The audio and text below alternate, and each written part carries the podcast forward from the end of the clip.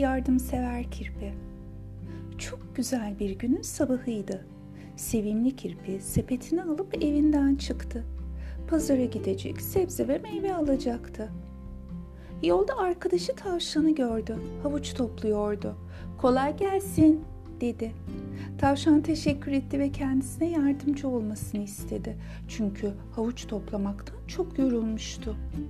Kirpi hemen arkadaşının yardımına koştu. Kısa sürede birçok havuç topladı. Bunu gören tavşan arkadaşı Kirpi'ye çok teşekkür etti.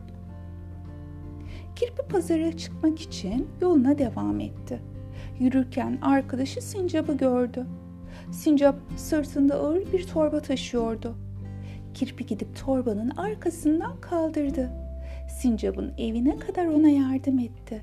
Sincap yardımından dolayı ona teşekkür etti. Sonra yoluna devam etti.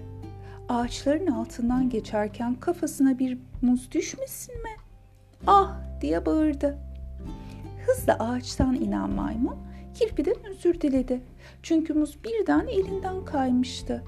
Kirpi maymunu şöyle dedi. Allah'tan kafama düşen Hindistan cevizi değildi. Kahkaha ile güldüler. Maymun kirpiden yardımcı olmasını istedi. Muzları koparıp kirpiye atacak, o da muzları tutacaktı.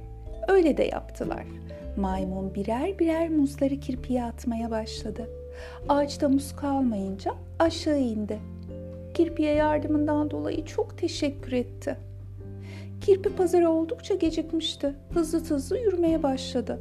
Bu kez de arkadaşı kurbağayı gördü. Kırmızı elmaları taşıdığı arabası devrilmişti.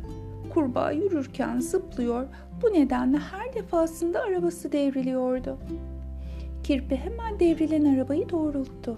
Sonra kurbağanın evine kadar arabayı çekti. Ayrılmadan kurbağayı şöyle söyledi.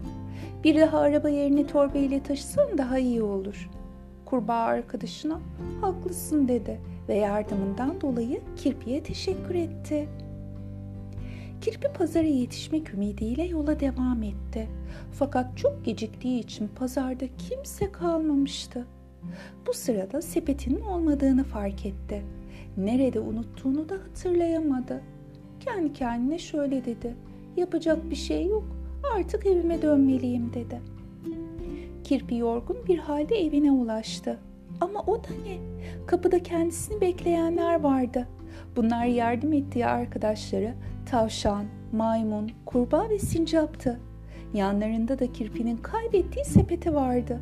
İçi lezzetli sebze ve meyvelerle doldurulmuştu. Tavşan söz alarak kirpiye şöyle söyledi. Seni hiç unutur muyuz sevimli kirpi? İhtiyacımız olduğunda sen bize yardım etmiştin. Sana tekrar teşekkür ederiz. Kirpi de arkadaşlarına çok teşekkür etti.''